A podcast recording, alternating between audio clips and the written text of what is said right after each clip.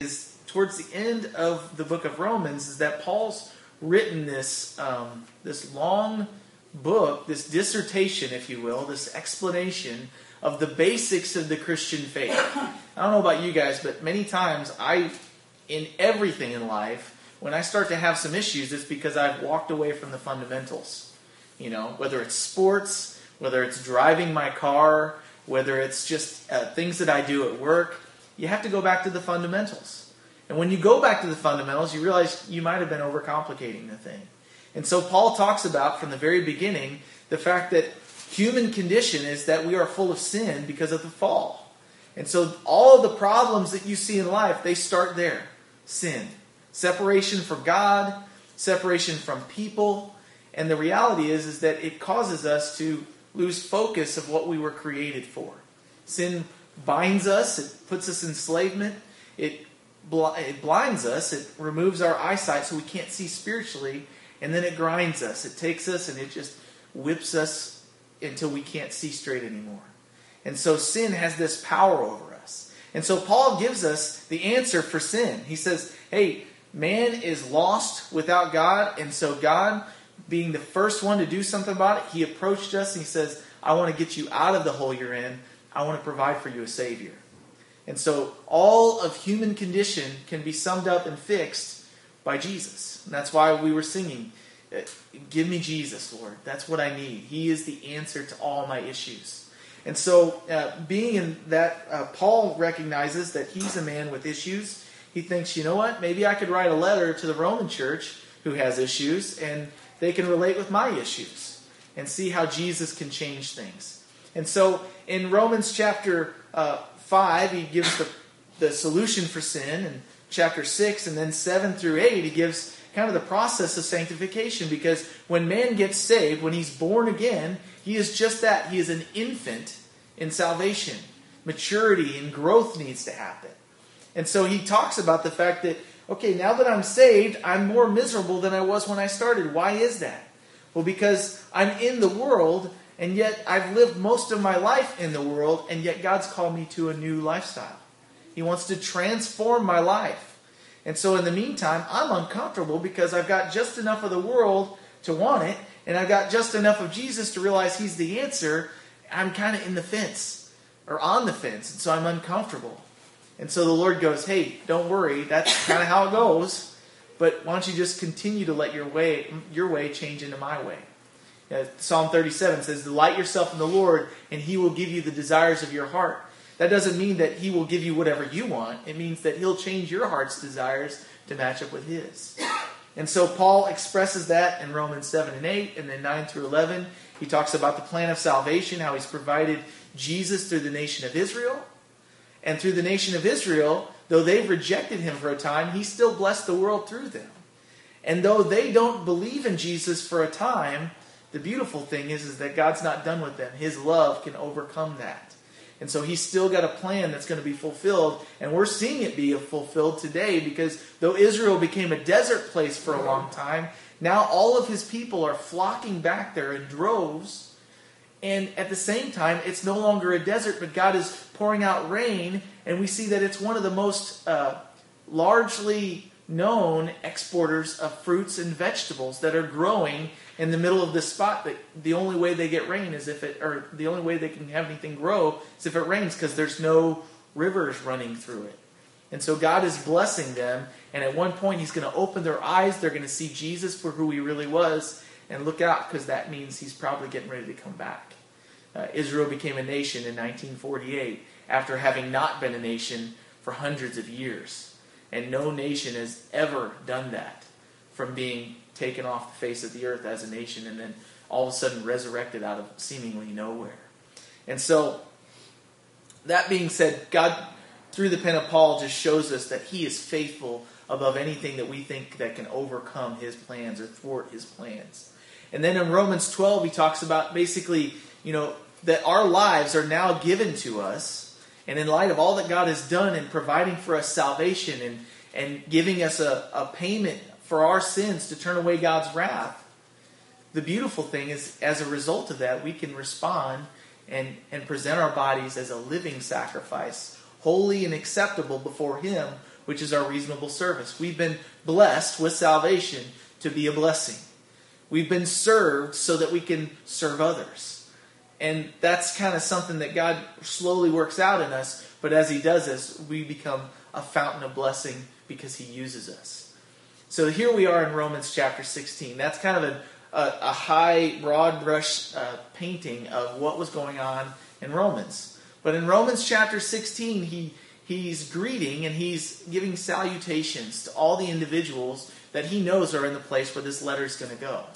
And I love this because when God impacts people, He uses people. And for Paul, he wasn't just what we see in Acts, where he was just relentlessly going from nation to nation, city to city, and preaching and just leaving and forgetting about it. But you find out through this passage we're going to study today that he remembered people's names. He knew where they went after they got saved. He remembered the first person he led to the Lord in Asia. He's going to say his name today. He remembers the people that have supported him while he's ministered.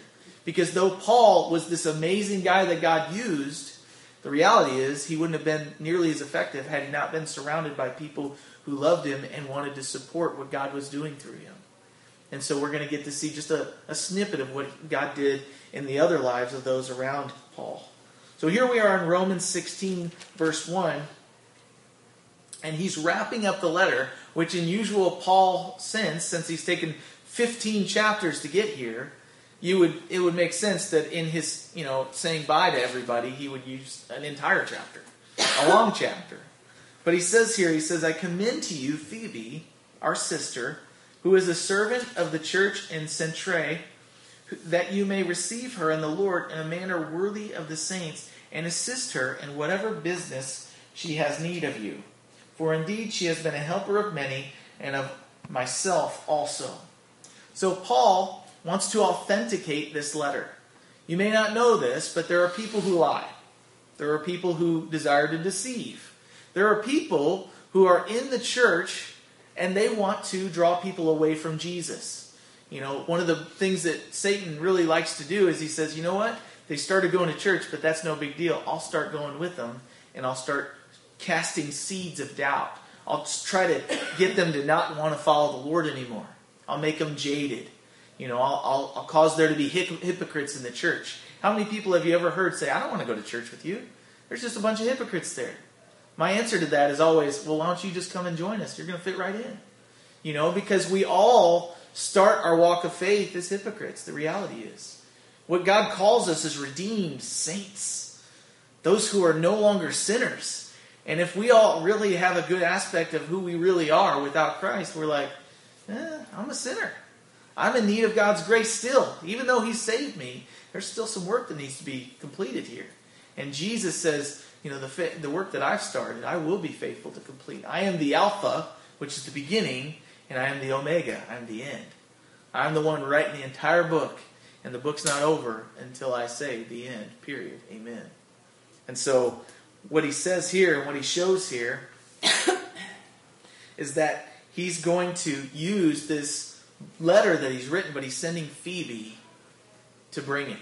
Now, Phoebe is a woman she's a businesswoman. She's on a trip. She's already got to go to Rome. She knows Paul. She knows that Paul has a heart for Rome. Paul's writing this letter. Maybe they're sitting at a fellowship dinner one night. Paul's written this letter, and he's like, "I got to get this letter to Rome." And she goes, "Hey, I'm already going there. Why don't you send it with me?" Okay, cool. So Phoebe takes this letter, and Paul writes in here, he says, "I commend to you Phoebe." I recommend her to you. It's like when you introduce two friends. Hey, so-and-so, meet so-and-so. You guys are of the same mind. You've just never met before. And so Paul says, "I commend to you Phoebe. I introduce her to you. I bring you at one together. She's of the faith, and she's bringing this letter on my behalf." And what he's doing is he's basically making this letter legit. Because there were people going from church to church and handing out letters, just like on Saturday morning, if you're ever home on Saturday morning, and there's these two ladies or a couple guys that show up at your door, and they got long skirts, and they're telling you about the Jehovah's Witness faith. And they're very faithful. And then there's other folks that come on bicycles wearing suits. Who does that? The Mormons, right? They show up, they say, "Hey, we know you believe in Jesus, but here's some other things you need to know about it." They try to add to the Word of God. Now, they come in smoothly. They come in saying flattering words. But if you ever start getting out your Bible and saying, hey, but did you notice? I've sat for hours on my porch in Farmington one day.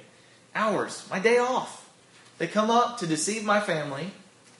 Maybe they don't realize it. Maybe they do. They come up to deceive my family, help them to follow some other gospel that's not in the Bible. And then while I'm sitting there going, okay, well, you believe in Jesus, right? Yep, okay. So I turn them to Colossians and I go, well, what about this? It says that Jesus is the Son of God. He is God and He's the Son of God. What do you do with that? Well, no, He was just a good prophet. Well, my Bible tells me that He was the Son of God.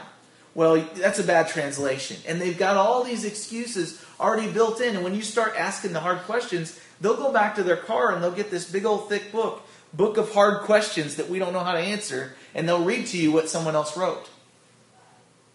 People deceive. People want to turn you away from Jesus. And so Paul's saying, hey, I've sent Phoebe. She's authenticated because I sent her. And many times what he would do is he would stop the person that's writing down the letter because he was dictating it. He couldn't write very well. And he would say, hey, why don't you let me write this portion? Because they knew his handwriting. It was horrible. And so that authenticated the letter, the fact that Paul said, I'm sending it. And he tells them, he says, I want you to take care of her needs. But he says, may you receive her in the Lord in a manner worthy of the saints and assist her in whatever business she has need of you. For indeed, she's been a helper of many and of myself also. She's helped me. Please be a blessing to her. She's been made a great impact in my life. And so Paul says this. And what we're going to find out as we look at this list of people is that the ministry is way bigger than the mouthpiece. And I'm up here teaching, and I've been able to study this week because my wife has taken extra amounts of time to take care of a home, to bless other people that I can't necessarily get into contact with, because it takes a lot of time to study.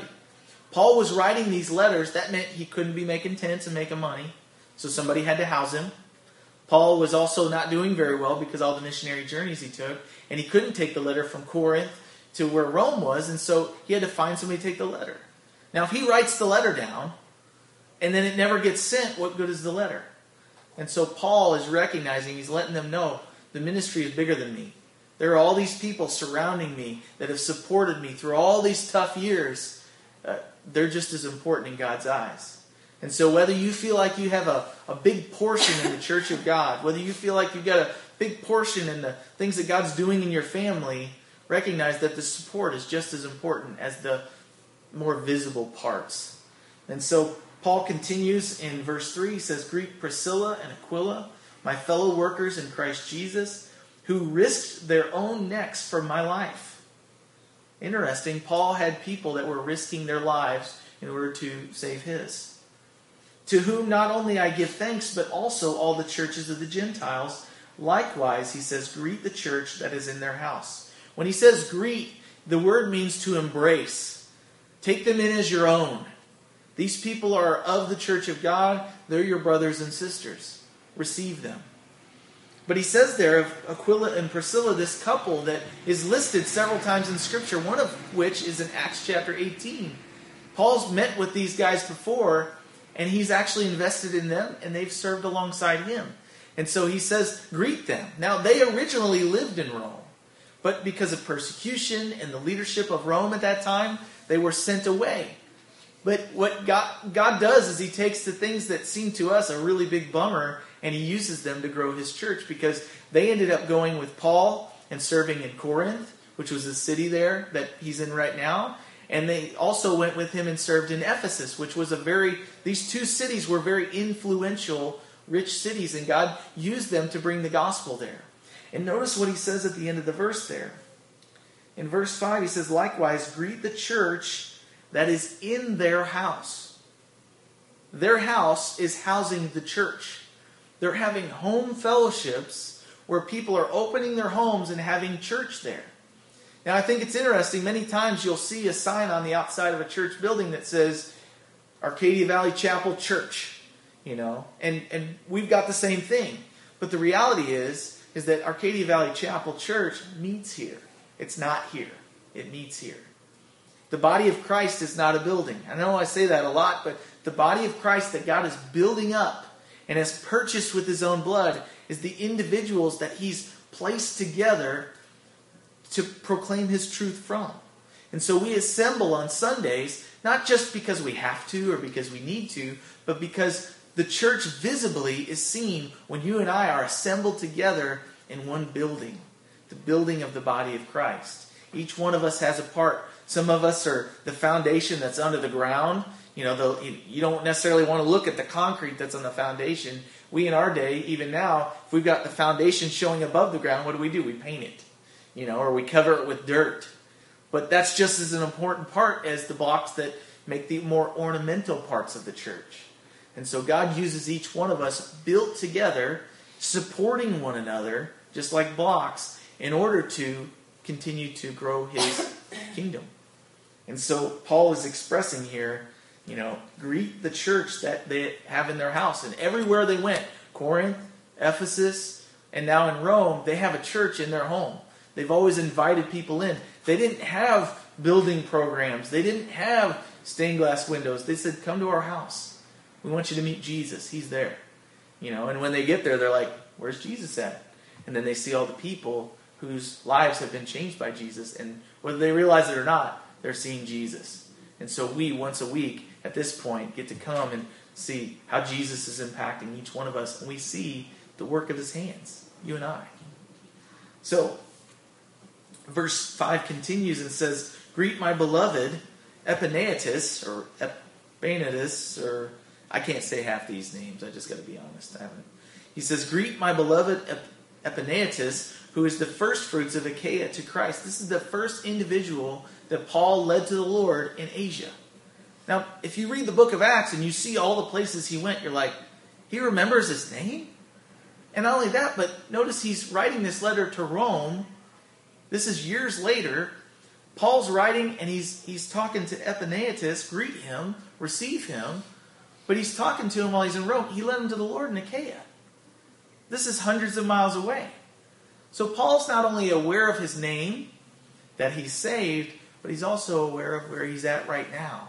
He's kept up with his sheep. He's aware of it, and he wants to encourage him where he's at. You know, the best pastors, they keep up with their sheep. I'm not very good at that. You know, at this point in my life, I can barely keep up with me. But what the Lord's showing me through this passage is that God cares about his sheep, and he cares about them through the local leadership in the church. And so Paul, he kept up with Epaenetus before there was text messaging, before there was phones, before there was email. He couldn't, you know, like, I don't know how he did it. But he did. He was aware of where his sheep were. Verse 6, greet Mary, who labored much for us. Also notice in this list, there's a lot of women there. In that day and age, women were not looked at as people. And in many circles, that's still the case. They're treated more like property. But in Paul's day, even though culture said women were worth that much, what Paul did was he encouraged the women that served the Lord. He saw the value.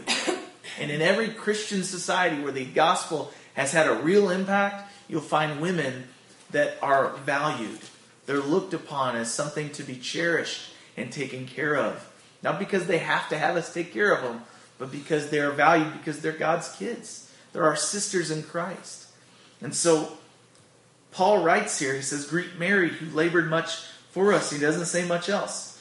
Greet Andronicus and Junia, my countrymen and my fellow prisoners, who are of note among the apostles, who also were in Christ before me. Many believe that these men were actually apostles. My take on it is that they were known by the apostles. They were seen to be faithful. They had a good reputation among them.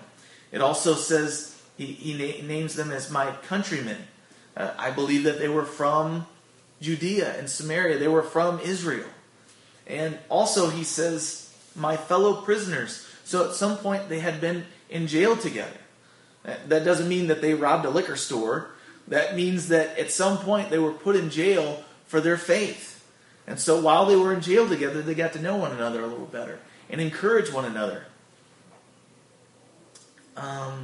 He says, they're of note among the apostles, and they also were in Christ before me. Before Paul got saved, these two men knew Paul before Christ. And so they got to watch his entire life. They saw the difference from the zealous Christian persecuting rabbi to the point where Paul was actually being obedient to the faith, obedient to Jesus. And so no doubt they had expressed and experienced great joy as they watched this man who was dragging people out of their homes for being Christians to a man who was letting the Lord drag him all over the countryside to share the gospel. Verse 8, greet Amplius, my beloved in the Lord. Greet Urbanus, our fellow worker in Christ, and Stachius, my beloved.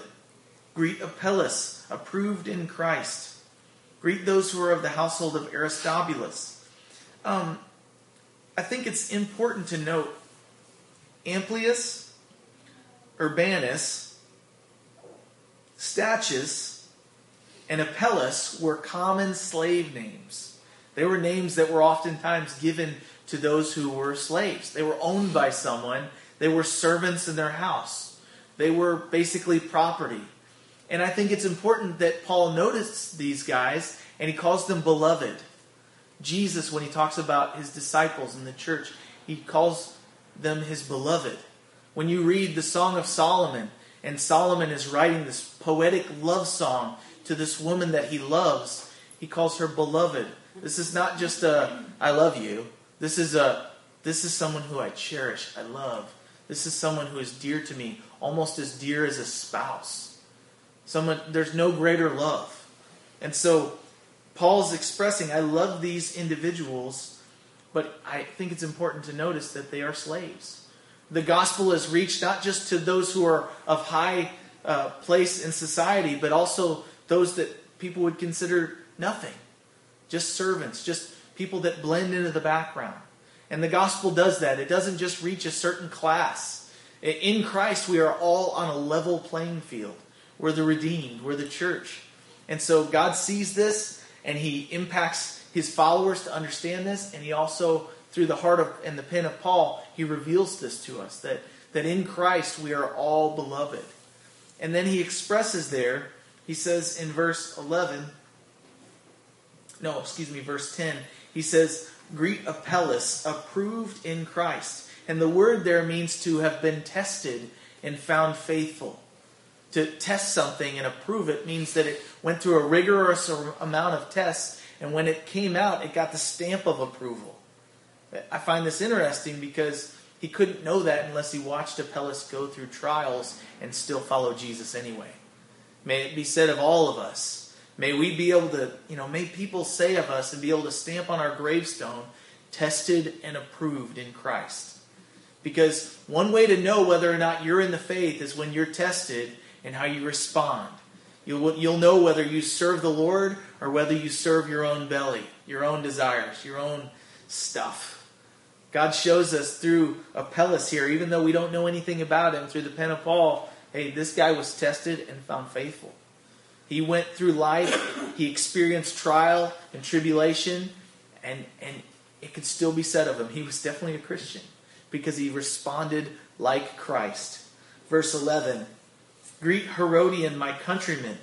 Greet those who are of the household of Narcissus, who are in the Lord. These are very Greek names, but notice he says, greet these men's households. Greet those who are of the household of Aristobulus. I wonder if Aristobulus and Narcissus were maybe those who were heads over households, but they weren't saved, but the ones that were in their homes had been reached by the gospel anyway. Just a devotional thought. He says, verse 12, here's one that's interesting. Greet Tryphena and Tryphosa, who have labored in the Lord. Tryphena, the Greek word, means luxury. Tryphosa means luxuriating. And so you can tell just from their names, it's kind of like if you've ever heard someone, and maybe I might be putting my foot in my mouth. Have you ever heard somebody's named like Fifi or Fiona? Like you think of somebody that maybe is like a princess or well thought of or from high society. If you guys know people by that name, then totally disregard what I said. But, people's names are very important in the Bible, and Tryphena and Tryphosa had very dainty, delicate, you think that they're going to the ball on Saturday night and they're going to have people that want to dance with them and they'll have gloves on and it's very Beauty and the Beast. But the reality is Tryphena and Tryphosa, Paul had to be giggling when he wrote this. Tryphena and Tryphosa labored much. People that are from very, very high class where they have servants, they don't labor at all. They don't sweat. They glisten. You know, they don't get their hands dirty. But what Paul writes about them, and I think he had a smirk on his face when he wrote it because of the irony, is Tryphena and Tryphosa, luxury and luxuriating, they weren't. They labored. They labored in the Lord, and that's what we know about them. Greet the beloved Persis, who labored much in the Lord. Persis is a woman's name, and it implies that she's from Persia. Verse 13, greet Rufus, chosen in the Lord, and his mother and mine. Greet Rufus and greet his mother, who was also mine. Now this doesn't mean that they shared the same mom. This means that this mom of Rufus apparently took a personal interest in investing in Paul and in being a mother figure in his life. I praise the Lord for the women that have done that for me. You know, I've got ladies in Farmington. I've got an individual down here that's taken an interest in me and my family, and because of that, we're encouraged and we're built up.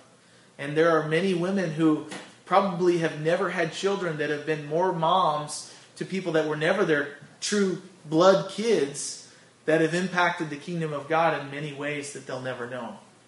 And we need those ladies. But I think it's interesting also that the name Rufus comes up in Mark chapter 15, so turn there with me. Mark chapter 15, verse 21.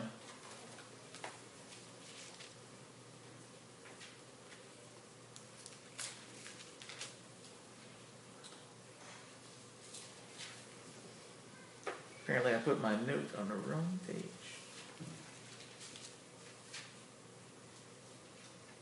It says, while Jesus was on the way to the cross, he was carrying his, the cross beam that they would eventually attach and hang him from. They made him carry it from the point where he was condemned to death to the point where he was put to death physically.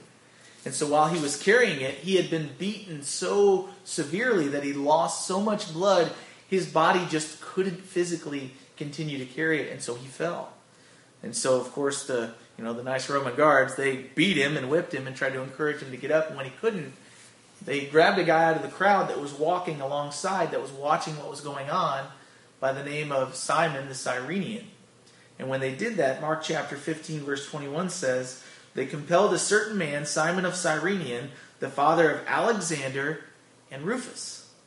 Now, whether or not that's actually the case, many Bible scholars that are way smarter than me have done the research.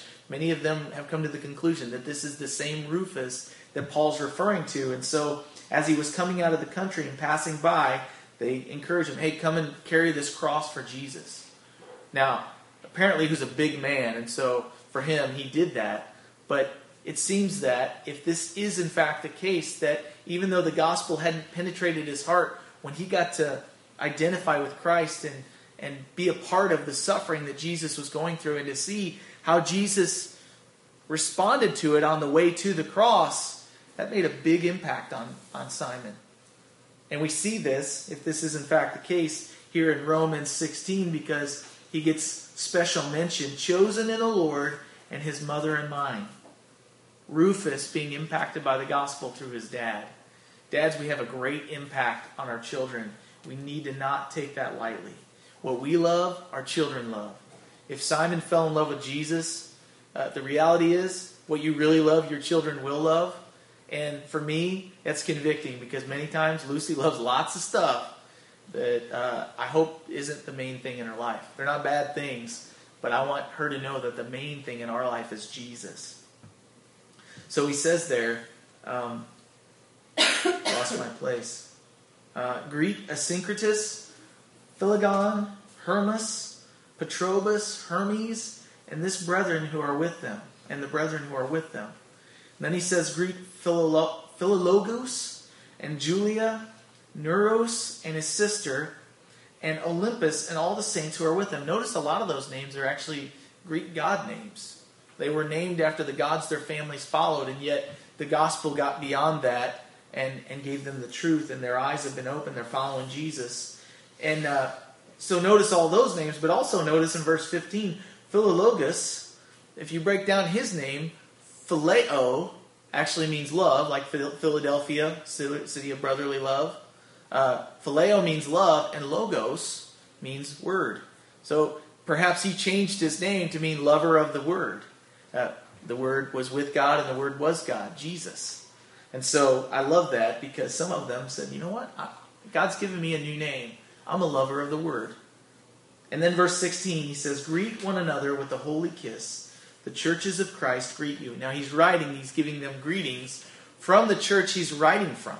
He's in Corinth. All of the people that are around them are going to, be mentioned as well here in verse 21 through 23. But before he gets there, in verse 17, he mentions another group. He's mentioned this big long list of individuals, and I love that. Because do you know that God knows your name? God knows you personally, and he's aware of what you do with your time and your place. Now, for some of us, that's incredibly encouraging because we feel like we labor in the midst where no one sees. And for some of us, that's convicting because we know what we actually do. God knows us for what we actually do, not what we portray ourselves to be. And so, here we are. Paul's listed this list of names. These are names that are no doubt written in the Lamb's Book of Life. And then there's this other group, and he wants to make sure to make quick note of them. Verse 17, he says, I urge you, brethren, to take note of those who cause divisions and offenses contrary to the doctrine which you learned, and avoid them. For those who are such do not serve our Lord Jesus Christ, but they serve their own belly. Now, in that culture, it wasn't just, they serve their appetite, like what they want to eat. When it says they serve their own belly, what does your belly want? Your belly has an appetite, your own desires, your own... So what he's saying is they don't serve Jesus, they serve whatever they want. They are their own master. They are their own Lord. And so they've got hidden motives, but they're not hidden from the church. He says, I want you to take note of those who cause division, those who aren't in unity in the church, and those who cause offenses. So I looked up this word because I like looking up words that I don't know what they mean. And what he says there, offenses are scandal, to set a trap for someone, to make occasion for those within the church to fall or stumble upon. They set up tripwires into the church to try to stop the work of God. Notice I said try to stop the work of God. They can't. Paul's going to say that. But then he says to cause divisions means to divide believers in the church. And so Jesus had strong words for those who would cause division, who would cause scandal, who would lay a trap for those inside the church. In Luke chapter 17, verse 1, he actually says, hopefully I marked the chapter. I think I did. I forgot to move my bookmarks. That's all right. That'll give everyone time to turn.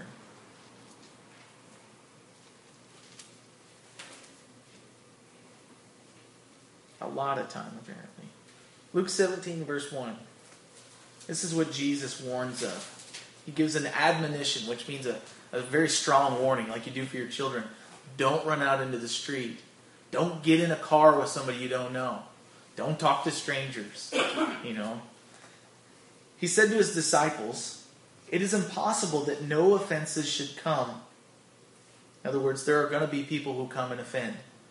But woe to him through whom they do come. Here's what he says. It would be better for him, the offender, if a millstone were hung around his neck and he were thrown into the sea, than that he should offend one of these little ones in the church. Take heed to yourself. If your brother sins against you, rebuke him, and if he repents, forgive him. And if he sins against you 7 times in a day, and 7 times in a day returns to you saying, I repent, forgive him. But for those who cause division and are going into the church trying to cause dissension and problems and try to hinder the work of God, how does he say to deal with them? Well, if we go back to our passage there, he says, take note of them and avoid them. Don't deal with them. Let God have his way with them. Because the reality is they will be revealed within the church, those who don't follow the Lord. Proverbs chapter 26 says this. Try to get there. I didn't make a note in this one either.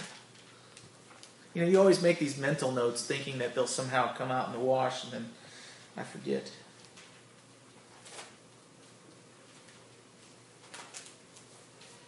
Proverbs 26:24 says, "He who hates disguises it with his lips and lays up deceit within himself. When he speaks kindly, don't believe him, for there are 7 abominations in his heart. And though his hatred is covered by deceit, his wickedness will be revealed before the assembly." If they come into the church, that's where the light resides. The church of Christ, the reality is God shining his light on individual hearts. They'll be seen for what they really are when they come and try to fellowship with other believers. People will find them out because the Spirit will find them out. He will shine his light and they'll be revealed. And I love that. That's encouraging, because sometimes we feel like, well, how can we fight against an enemy we can't see? How can we fight against Satan if he's desiring to cause problems in the church? And what Paul says here is he says, you can know them, verse 18, "For those who are such do not serve Jesus, but they serve their own belly." And here's what they do. "By smooth, flattering speech, they deceive the hearts of the simple." They'll have smooth talk. They'll use Christianese. They'll use Bible words. And they'll sound so good. But sometimes it's so good, it's too good to be true. And they'll have flattering speech. They'll say all the things about you that you would love to hear people say about you in order to get gain, in order to turn you away from the truth. Verse 19, "And this is why they will do it. For your obedience has become known to all." Your obedience to the gospel is known to all. And it's known especially to the kingdom of Satan, who would try to stop you. And so here's what he says. "Therefore, I am glad on your behalf, but I want you to be wise in what is good and simple concerning evil." I want you to be prepared to do what is good, and I want you to be uneducated. Simple is the word ignorant. I want you to be ignorant of those things which are evil. I want you to be well trained up in those things which are good. Well, how do we do that? 1 Peter tells us that in God's word we've been given all things that pertain to life and godliness in the person of Christ Jesus. So we can look at him and we can learn. We can be taught. And then he says, "And as a result of this, as you're wise of what is good and ignorant of those things that are evil," he says, "the God of peace, as a result of this, will crush Satan under your feet shortly. The grace of our Lord Jesus Christ be with you. Amen." So in Genesis chapter 3, and I know I'm going a little bit long here, but this is important. Why should we trust God to crush our enemies underneath our feet? Why should we trust God to do anything? There are many people that are trusting God to do things for them that he never promised. But God's told us specifically in his word, "These are the things I promised to do for my children." And in Genesis chapter 3, verse 15, after the fall, the Lord pronounced a curse on Satan, the serpent. He said, "Because you have done this, you are cursed more than all cattle and more than every beast of the field. On your belly you shall go, and you shall eat dust all the days of your life. And I will put war," or enmity, "between you and the woman, between your seed and her seed." Those who are from Satan, he'll put war between them and the seed of the woman. Who is the seed of the woman? You think of the seed, you think of the man. But in this case, the Holy Spirit conceived in a woman Jesus Christ, the seed of the woman. And so he put war between Jesus and Satan. And the beautiful thing about that is that we are his children. We are the descendants. We're brothers and sisters of Christ because of what he's done. And so he's put war between us, the church, and Satan. "And between your seed and her seed, he shall bruise your head, and you shall bruise his heel." He will put Satan underneath the feet of the church. And so he says, "The God of peace will crush Satan under your feet shortly." So let me read the last part of this, and then we'll close. Verse 21, "Timothy, my fellow worker, Lucius, Jason, Sosipater, my countrymen greet you." These are all people that are with him. He says, "I, Tertius, who wrote this epistle, greet you in the Lord." Paul said, "Hey, you wrote the whole thing. You may as well get to at least have a little cameo. You know, hey, I here wrote the letter. I greet you as well. Gaius, my host, and the host of the whole church greets you. Erastus, the treasurer of the city, greets you, and Quartus, a brother." Now, Erastus is the treasurer of the city of Corinth. Corinth is a huge city. It's not like our towns. He's, in order to be in a position like this, you have to get elected in. even in our day. And so imagine having this kind of influence over the city of Corinth, and yet he's a follower of Jesus. God's got his people planted in different spots. The grace of our Lord Jesus Christ be with you all. Amen. Notice that. Verse 20, the grace of our Lord Jesus Christ be with you. Verse 23, the grace of our Lord Jesus Christ be with you. Verse 25, now to him who is able to establish you according to my gospel and the preaching of Jesus Christ, according to the revelation of the mystery kept secret since the world began. A mystery is something that can be found out. Until now it's been cloaked, but the Lord has revealed it. It's something that can be found out. Mystery is not something you can't figure out. He says, but now made manifest or revealed by the prophetic scriptures, made known to all nations according to the commandment of the everlasting God for obedience to the faith, to God alone wise be glory through Jesus Christ forever. Amen. Everything I've written in this gospel, in this letter to you, is for the purpose that Jesus Christ would be glorified in Rome and to the ends of the earth. And so if you read anything in this letter that I've written and it causes you to not bring glory to the name of Jesus, you've misinterpreted it. Because that's the purpose. That's why I wrote. But this last part is kind of what we would call a benediction in kind of high church settings, where they read this prayer or this blessing. So Paul's saying, to him who is able to establish you, to him who is able to take care of you, to him who's been revealed to you through the scriptures, for the purpose, for obedience to the faith, to God alone wise be glory to the Lord. And so Paul has talked about two groups of people. He's talked about those who are helpful in the ministry of God and those who are detracting and trying to stop it. My question for you this morning, and it's just a simple challenge, is, are you individually a help to the kingdom of God, or are you a hindrance? I ask my daughter all the time when I get home. She's sitting there helping mom. She's up on her little stool and she's mixing stuff and they're making something or they're doing a craft. I always come home and I go, hi, Lucy, how you doing? Good. Hiya. And I always ask her, are you helping mom or are you hindering her? The answer is usually yes. But individually, in your lives, ask the Lord, am I helping your cause or am I hindering it by letting my cause get in your way? Because many times what we're doing is we're calling on the name of the Lord for our help, and what he's called us to do is be a part of his plan of salvation for the world. And we can use our lives to glorify him or to build our own kingdom. And the reality is they will always fight each other. And what the Lord's called us to do is to be a part of his plan. And what you'll find is if you'll do that, you'll have a glory word. You'll have an exciting time at the end where you're going to go, God's so good. To him alone be the glory. So may that be the case for each one of our lives. Let's pray. Father, I thank you so much.